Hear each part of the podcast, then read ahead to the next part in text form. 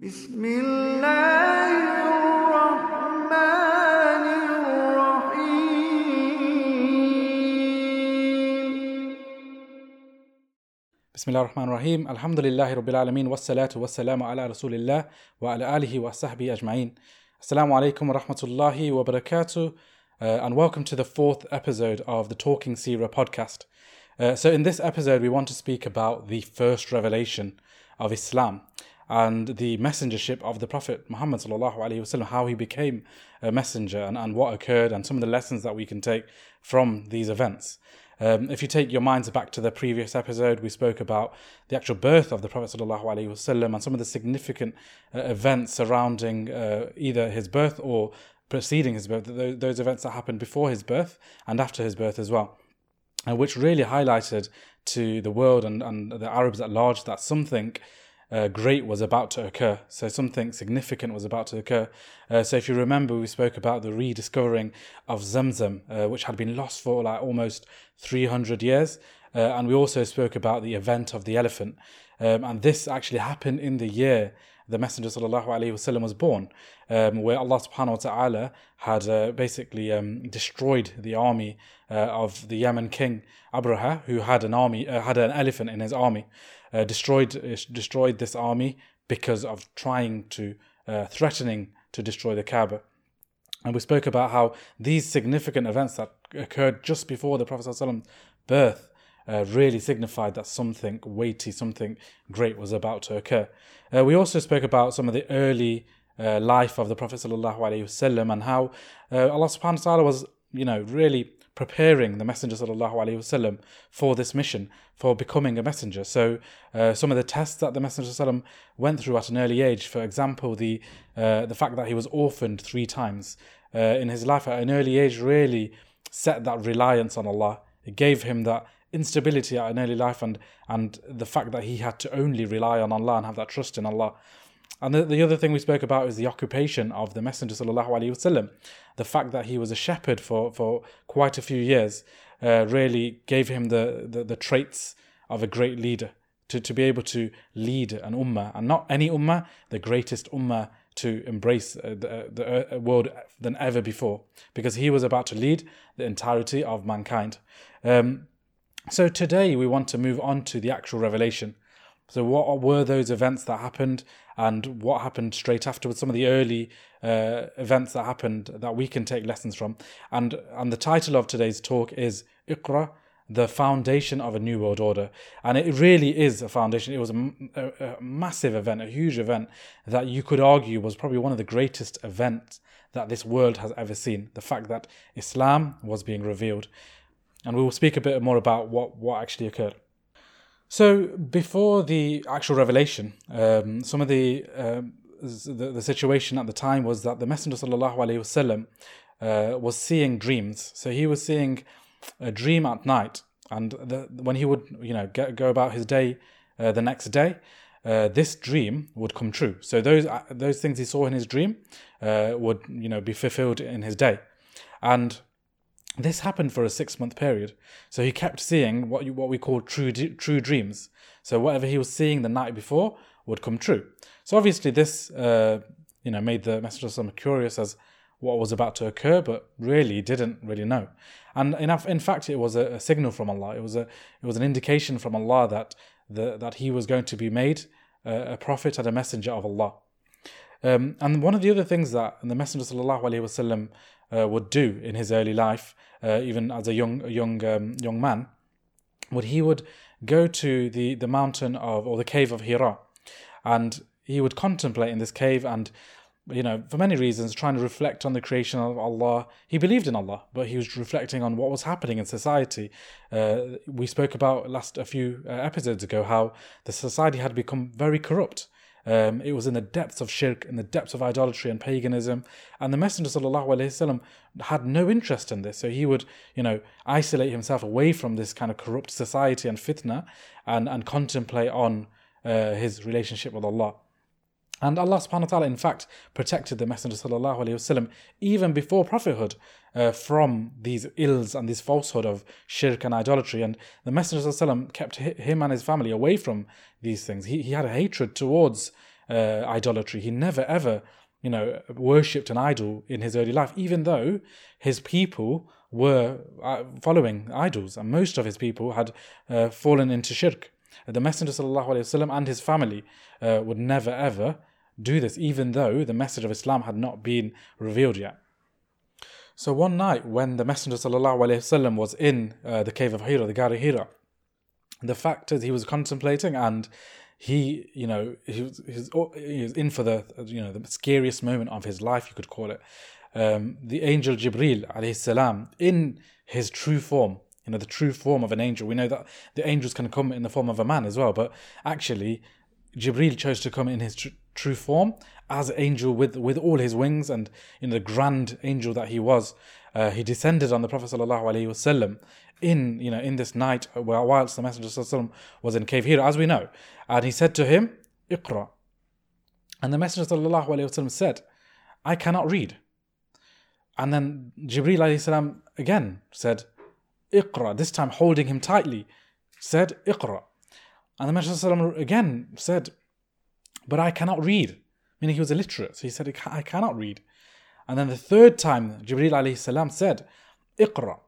And the Messenger again said, I cannot read. And then Jibril alayhi salam, after three occasions, went, went on to recite the first verses of Islam, the first verses of Revelation, which was uh, in Surah Al Alaq, where Allah subhanahu wa ta'ala says, اقرأ باسم ربك الذي خلق خلق الإنسان من ألق اقرأ وربك الأكرم الذي علم بالقلم علم الإنسان ما لم يعلم These were the first words to be revealed in Islam. These are the first words that the Messenger had heard from his Lord, Allah. And it means, to, to translate, uh, recite in the name of your Lord who created. Created man from a clinging substance. Recite, and your Lord is the most generous, who taught by the pen, taught man that which he knew not. So this event occurred uh, in you know in, in, the cave of Hira, and and we know, and many scholars um, have said that this actually occurred on Laylatul Qadr, the night of Qadr, the night of decree, and that is why in Ramadan, and that is why so much blessing is placed on this one night, because this was the night Allah Subhanahu wa Taala chose for it to be the night when he revealed Islam. He started the revelation of Islam and, and the revelation of the Quran itself.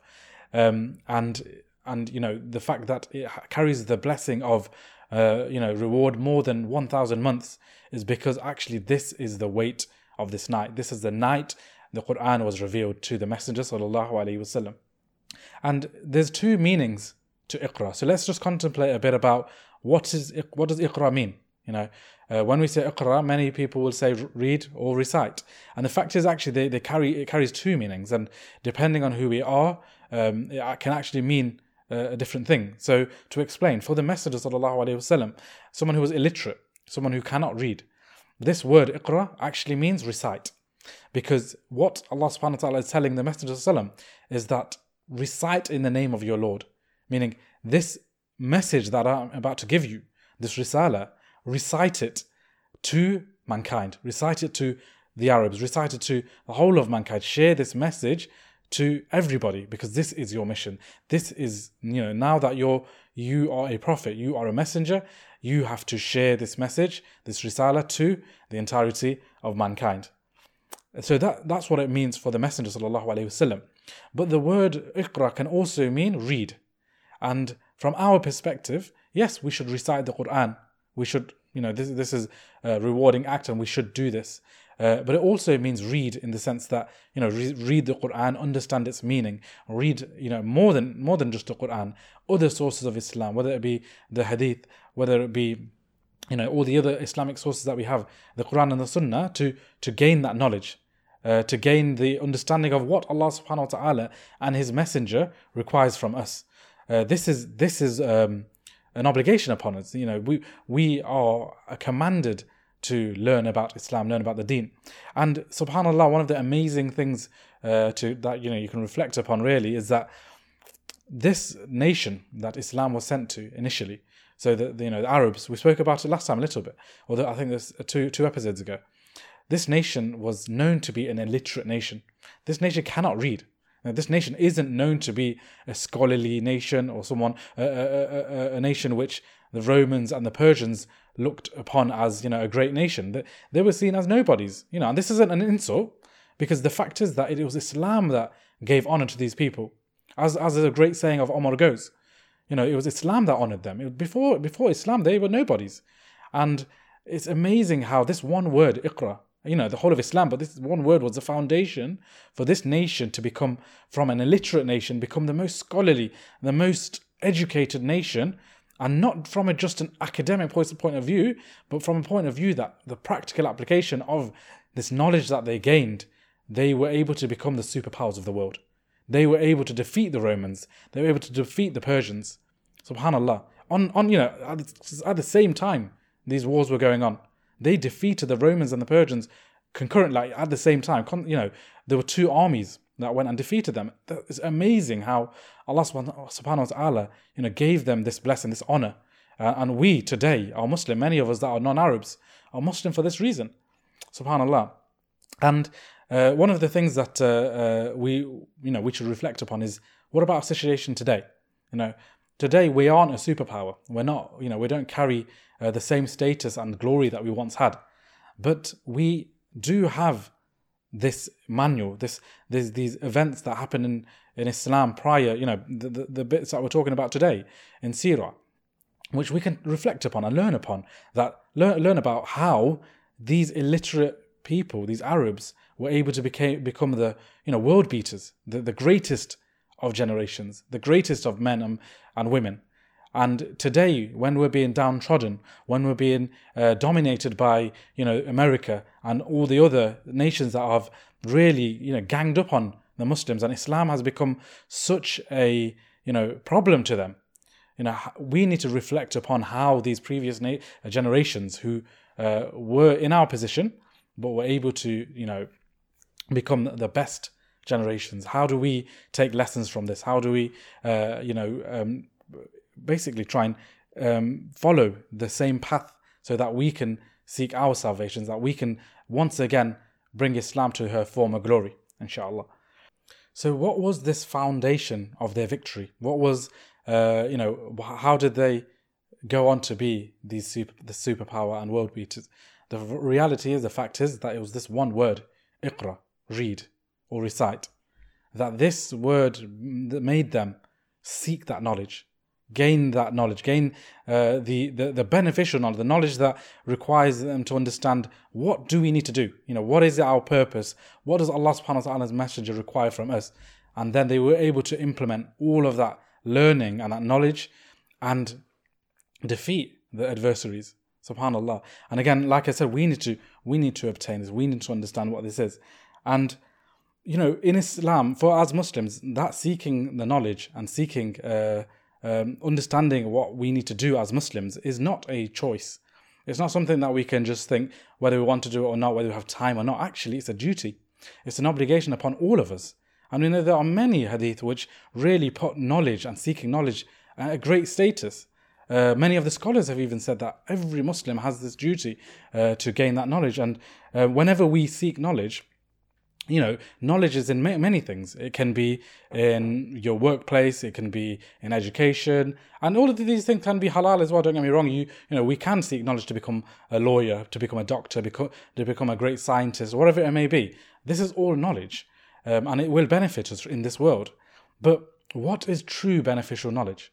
You know, we make a dua to Allah subhanahu wa ta'ala that uh, it's a very common dua where we say that Allahumma, Allahumma as'aluka ilman nafi'an ورزقا طيبا وعملا متقبلا that we say ilman nafi'an which ilman nafi'an means beneficial knowledge so when we ask and seek Allah subhanahu wa ta'ala uh, seek from Allah beneficial knowledge the reality is we're, we're seeking knowledge that will help us attain Jannah help us please Allah and although there's all this other knowledge that we can gain the main beneficial knowledge that will really save us uh, from the day of judgment, from uh, you know attaining uh, uh, Jannah and, and save ourselves from the hellfire, is that beneficial knowledge of Islam, and that's how we need to look at it. That, that you know, this is what is required from us, and what the Messenger and Allah Subhanahu wa Taala have, in many occasions, have told us. One one really good example of this in the seerah, or not in the seerah, but in the in the early life um, of you could still say seerah, but um, not in this episode. We can probably talk about it later. But a really good example of it was when uh, Omar was um, once reading the scriptures of the Torah, the Torah, the, the book from of the Jews, and Muhammad sallallahu alaihi wasallam saw him do this. So he saw Omar had been reading this Torah and he got angry. He he got a bit uh, red faced and angry. at Omar said that, Have I not bought you with something better? Meaning the Quran. And he got angry with Omar because he was saying that, look, the Quran is everything. The, you know, you don't need to uh, gain knowledge from the previous scriptures because the Quran has come to, you know, it's, it's all encompassing. It's come to replace all of that. So as long as you follow the Quran and the Sunnah, you don't need to attain all this other knowledge. Even though it is knowledge, there's only that one beneficial knowledge. And he became angry. And he even said that if Musa alayhi was here with us today, he would have no choice but to follow me, Muhammad sallallahu alayhi wasallam. So it's quite interesting that even, you know, even things like you'd think that is really beneficial, actually we have to ask us what is true beneficial knowledge. If we're not learning and uh, about the Quran and seeking the, you know, doing tafsir and reflecting on the Quran, but doing other things, have we really, you know, have we obtained the true beneficial knowledge that we speak about? And this other another thing to really reflect upon this event that occurred uh, in cave of the cave of Hira, where the Messenger was visited by Jibril alayhi salam, um, where Jibril squeezed the Messenger so much so that the Messenger thought he, he was going to die. He actually thought that this is my death, uh, because the squeeze was so tight. Um, the Messenger you know, it was such a weighty revelation, a weighty word, uh, and it's something we can reflect upon in the sense that why was it such a you know a massive experience? And we even know that when revelation would ever whenever it descended upon the Messenger of um, his face would show that weight of the Quran and the weight of the words of Allah. Uh, on one uh, occasion, Zayd ibn Haritha said, uh, I felt the weight of the knee of Rasulullah which was almost going to crush my thigh when the revelation was being descended upon. You know, Zayd ibn Haritha could feel it like it's going to crush his own thigh. And that is because that word it's no, it's not any word. It's not any kalam. It's the kalam of Allah. And the kalam of Allah carries such a grand word, especially uh, the Quran, because the fact is, this Quran was here to liberate mankind.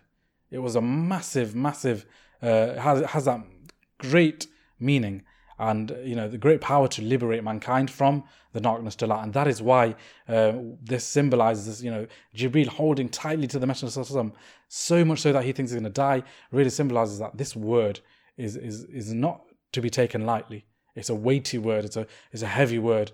And you know after this day there is no more rest as as the messenger sallallahu told his wife when he when he went back to her.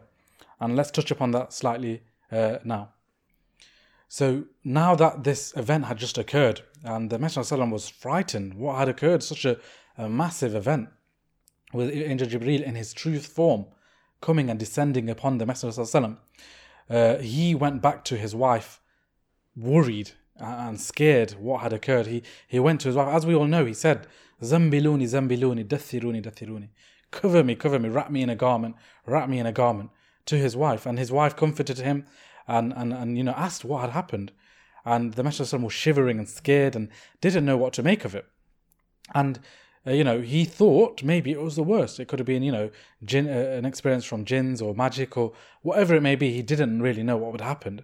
And Khadija, she played an amazing role that she comforted him, uh, you know, gave him reassuring words to say that, look, you feed the needy. You know, you, you're a righteous man. You, you help the poor. You help uh, you know, you, you, you help the guest, you, you are accommodating to the guest. All of these traits that the Messenger had even before Islam. Um, Khadija was trying to reassure him that to tell him that you know Allah would never ever you know leave you. You know this can't, you know this must be from Allah. Uh, don't worry. Don't you know be reassured that this is nothing bad.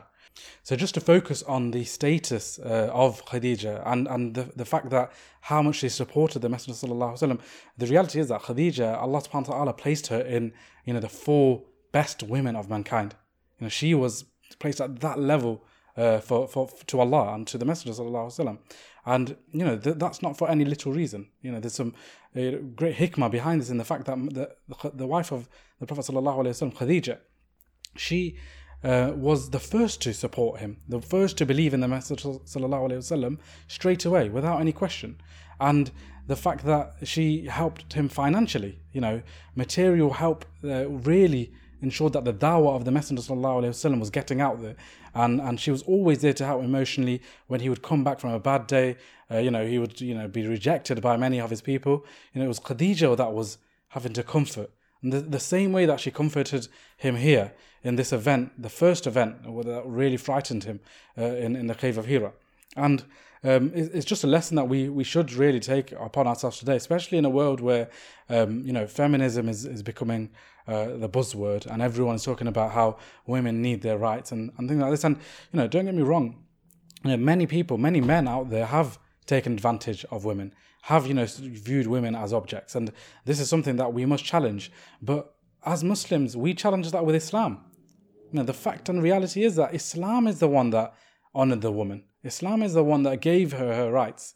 And you know, examples of Khadija, examples of Aisha, examples of Fatima, all of these examples we should really learn about and, and teach our children, teach our daughters, our sisters. Even as men, we, we, we should read about uh, the great women of Islam and, and what we should expect from our uh, women that surround us.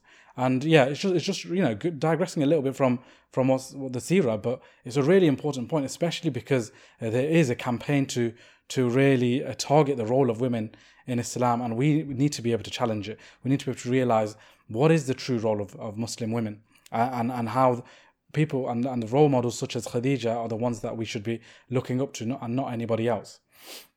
So we will also speak about the death, how the death of Khadija had a massive impact uh, on the on the Prophet and the Dawah. You know, the fact that she was supporting him emotionally you know that that was one thing that had gone, and the fact that she also supported him materially with with finance, uh, the fact that that went, um, you know, that had a massive impact on the dawah and on Islam.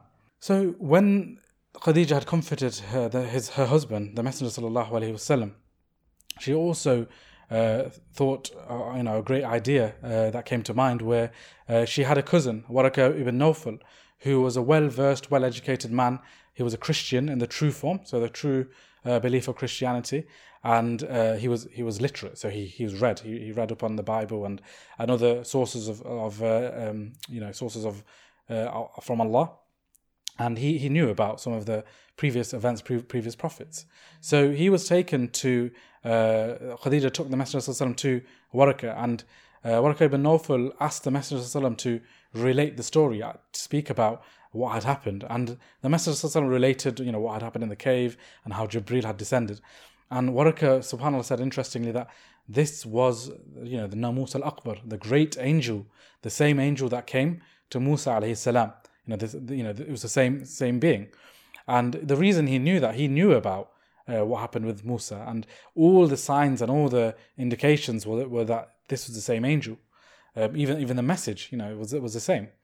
Um, and one of the most interesting things that Waraka ibn Nawfal said that really shocked uh, the Messenger sallallahu alaihi wasallam. He said that, you know, with this uh, message, you know, if, sorry, he said that, and I wish I was young uh, when the people will drive you out of your land. He said this to the messenger, and the messenger was really surprised that, subhanallah, the people will, my own people, no way, they can't drive me out of my own land. And the fact and reality is that Waraka ibn Nawfal was, was right, it was true. And the reason the Messenger was questioning this, uh, and the reason why it was came as a shock to the Messenger, was firstly because the Messenger, if you remember, he was known to be the best of Quraysh. He was known to be as uh, known as Al Amin, the most true, trust, uh, trustworthy. Uh, he was known as Al Siddiq, the, the, the, truthful. So he, he was beloved to his people, and you know, and we even know of the situation where the, the Black Rock was uh, having to be placed. And when the Messenger came in towards the, the you know the, the Haram, um, they choose, chose him as the man who would place, and they were all happy with this decision because he was known as the most trustworthy, the one that really was good to everybody. So this was the first reason that really shocked that why would the people who really love me force me out of my land? And the second reason was that the fact is he was from the noblest of tribes. He was from Quraysh and from within the Quraysh the most noble, Banu Hashim. And you know, th- you know, to have that status, he thought, how can they drive me out, even though I'm from the most noblest of them all?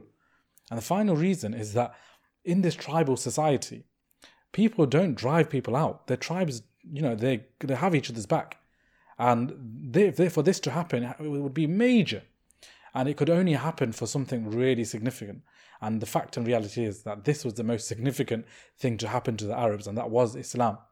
And and the the reason Waraka ibn Nawfal was saying uh, that they would drive you out is that any message that had come very similar to this, where truth had come to really collide with falsehood, um, this had happened. The people rejected, and the people drove that messenger out, even tried to kill the messenger. So, you know, he was true to, you know, true in his foresight that this would happen, and this did happen. They did, you know, essentially want to kill the Messenger of Allah and drive him out from his land. So again, it's a lesson for us uh, in that the you know Islam, the haqq, will cause a collision. It will cause some sort of animosity uh, with the status quo. Because if the status quo is about fitna, is about corruption, idolatry, you know, shirk, if it's all the wrong and falsehood there and you have truth that has come here, no doubt it's going to cause a storm. It's going to cause that conflict. And because of that conflict and that kind of um, unsettled disruption of the status quo, um, the people were unable to accept it.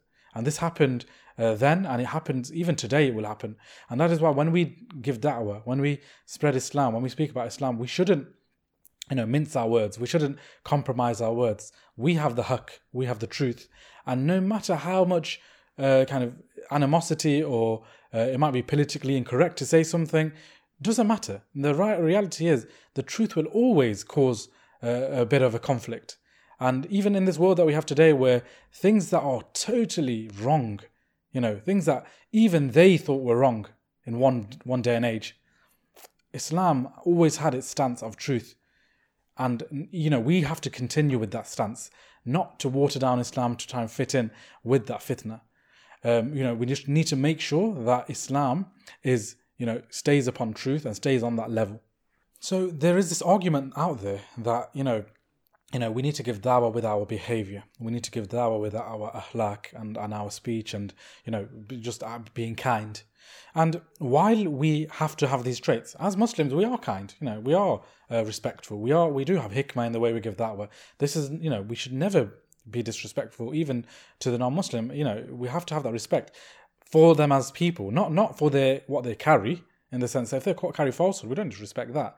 But you know, some people have this argument that people will become Muslim if they just see that how good we are as people. No, and the reality is, if the messenger, who was the best of us, the most trustworthy, the most truthful, the people didn't accept him for being, you know, having all these traits and and great akhlaq, who who's going to accept us?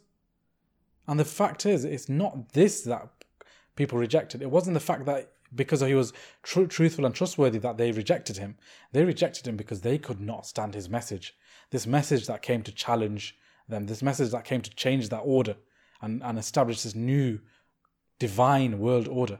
That is what it is. You know, you know, that is what caused that animosity, and that, that is what people were against, not the character of the Messenger. And again, for us, you know, we need to have that stance and recognize that not it's not our akhlaq and our behavior that's going to change people, it's our words and sticking to the haqq, sticking to the truth that will change people. And that we need to stick, continue our dawah in that way. Now that this had occurred, the first revelation had been uh, given, it actually stopped for a while. Um, the Messenger of was um, be wondering where's the next revelation going to come? When is it going to come? And you know, there's a few reasons that the scholars give why this may have occurred. Firstly, is that perhaps Allah subhanahu wa ta'ala wanted the Messenger to contemplate on these first words. These first words were huge. As we're saying, Iqra, read. You know, these words it needed to be contemplated over. It needed to for someone to really reflect and understand what is my mission. And that is what Allah subhanahu wa ta'ala was given the Messenger Muhammad that time to do. And the other thing that scholars say is that it created a yearning from the Messenger this kind of you know yearning for the next revelation, wanting to hear more of the words of Allah. After hearing these first beautiful words and perfect words from Allah, the Messenger in fact was yearning for for more. And it was a bit of time and and no revelation, but then the, the next few revelations are very significant. And there's a difference of opinion as to what they were, but they say, the scholars say that there are two, two um, revelations that came after, and they were uh, Surah Al Muzammil and Surah Al Muddathir. Uh, there's again difference of opinion which came second, but they say that these two definitely came after Surah Al Alaq. And Subhanallah, these um, these uh, these surahs and these, the, even the first revelation really creates that guidebook and manual for a dai, for a, for a dawah carrier. It really shows even these, you know, we have the whole Quran, but these first three revelations really set down the premise, that, that foundation of what what it takes for a uh, for a dawah carrier. Um, and what were they? So Surah Al Muddathir to start with, Allah subhanahu wa ta'ala says, Ya ayyuhal muddathir, kum fa'andir, wa rabbaka fakabbir. O you who covers himself with a garment, arise and warn, and your Lord glorify. So the next ayah after Iqra was arise and warn, and that is you know it's amazing how um, you know it wasn't knowledge it wasn't seeking knowledge for the sake of knowledge. It wasn't just to recite but it actually was to go out there you know tell others about it implement what you've learned and then warn others and that that's what it means for us to be Muslims. It's not sufficient for me to sit at home, read the Quran and the, and the Hadith and the sources of Islam, and then just implement it within my own life and then leave the rest of society to become corrupt. Our duty is, yes, upon ourselves and our families, but also to the rest of the Muslims and mankind at large. And that is what Allah subhanahu wa ta'ala is telling the Messenger that Kum fa'andir, arise and warn. So this was, you know, this this is a, principle in Islam that whenever we seek knowledge, whenever we gain and attain that knowledge, it has to be practical. It shouldn't just be from an academic point of view uh, where we just seek it and, and then hold it within. We need to understand really what does that mean and then how do I implement that in my life? How do I go out and tell others about it in the best way possible? Uh, because we are, are a ummah of knowledge and action, right? And, and there's a great saying of Abu Bakr where he said that um, where without knowledge, action is useless. And knowledge without action is futile. And subhanAllah, I'll say that again. Without knowledge, action is useless. And knowledge without action is futile. And what Abu Bakr is really trying to say here is that if you have knowledge but don't act upon it, what is the point? That knowledge is just within you. Nothing happens with that knowledge, so it becomes useless. And acting you know, take implementing things and doing things without the basis of that knowledge is futile because you're acting in an ignorant manner. You're acting without knowledge. That is why it's important for us as Muslims to have both. Have that knowledge, have that basis, but ensure that we take that knowledge and act upon it. Um, so the next uh, verse, or the the, the third, second or the third verse uh, to be revealed to the Messenger sallallahu alaihi wasallam was Surah Al Muzammil, where Allah subhanahu wa taala says, "Ya ayyuhal muzammil, qum al-layla illa qalil." O you who wrap him, wraps himself in clothing, arise to pray the night except for a little. So Allah subhanahu wa ta'ala now is telling the Messenger sallallahu wasallam, you need to glorify me, you need to praise me, you need to, at night, you need to wake up and, and recognize that this is who you are doing it for, for Allah, for the sake of Allah.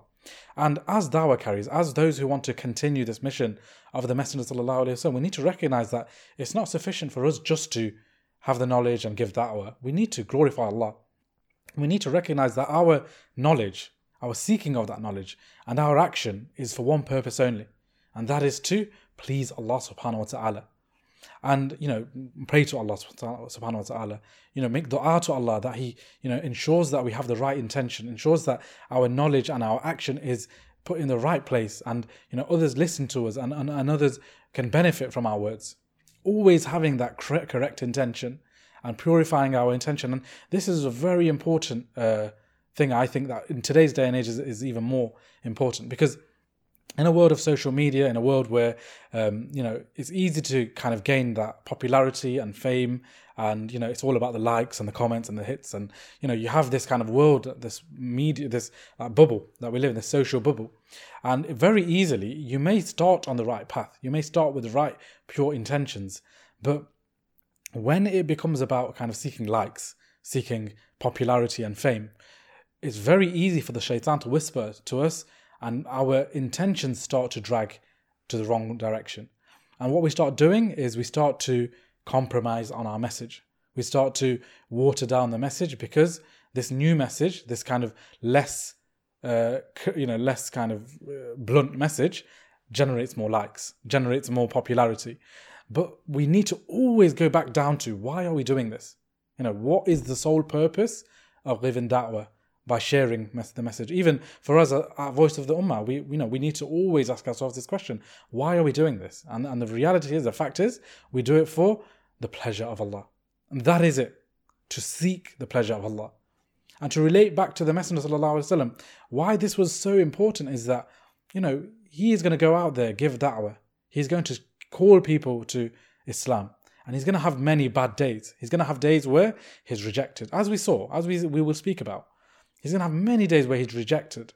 But if he knows that I'm doing it simply not for the people, but for Allah, for the pleasure of Allah, I can carry on and continue and not get too disheartened. Because the reality is, doesn't matter how popular I am, how, how much people like me. I'm not doing for them to like me. I'm doing it for the sake and pleasure and happiness of Allah, and that's it.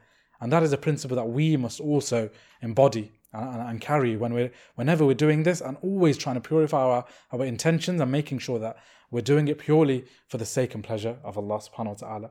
So to kind of bring it to a bit of a close and uh, and wrap it up a little, um, there's three elements of what we can take from the first few bits of Revelation, and that is initially that knowledge, attaining that knowledge, reading uh, that knowledge. There's so much knowledge out there, but making sure it's the, the beneficial knowledge. Secondly, acting upon that knowledge. You know, making sure that it's not just you know an academic exercise where we're reading, but actually you know taking that ayat, reflecting upon it, and then implementing it in our daily lives. And attached to that also a rising and warning, telling others about that calling others to it with hikmah, with with uh, you know um, authority, but making sure that people can understand, not not out of kind of forcing people, making people understand. You know, having that conversation. It's really important that we do go out and arise and warn, but keep the message straight. And the final bit is making sure that we glorify Allah, pray to Allah, making sure that we do all our actions, gaining that knowledge, seeking that knowledge, implementing it, arising, warning, is all done for the sake and pleasure of Allah subhanahu wa ta'ala. Um, so this is, you know, this, as we were saying, Iqra, this word was that foundation of a new world order, a divine world order that came to replace all the falsehood, all the corruption that was there with truth, falsehood, uh, with truth, justice, and, and, and goodness. And subhanAllah, that, that, that, that, is, that is a mission of Islam. And that is what we as Muslims need to carry ourselves today. And, you know, I pray that we have, you know, we do this and, and we embody this in ourselves in anything that we do. Uh, and let's bring it to a close now, inshallah. You know, I pray that you're benefited. As, as, I, as always, I, every episode I say, you know, you know, you may have benefited, and inshallah, I pray you have. But make sure you share it with others. Make share it with your family, uh, share it with uh, your friends, and and you know, like and share. It just you know, it just helps get the message out. inshallah. قولي قولي هذا واستغفر الله لي ولكم ولسائر المسلمين فاستغفروه إنه هو الغفور الرحيم. السلام عليكم ورحمة الله وبركاته.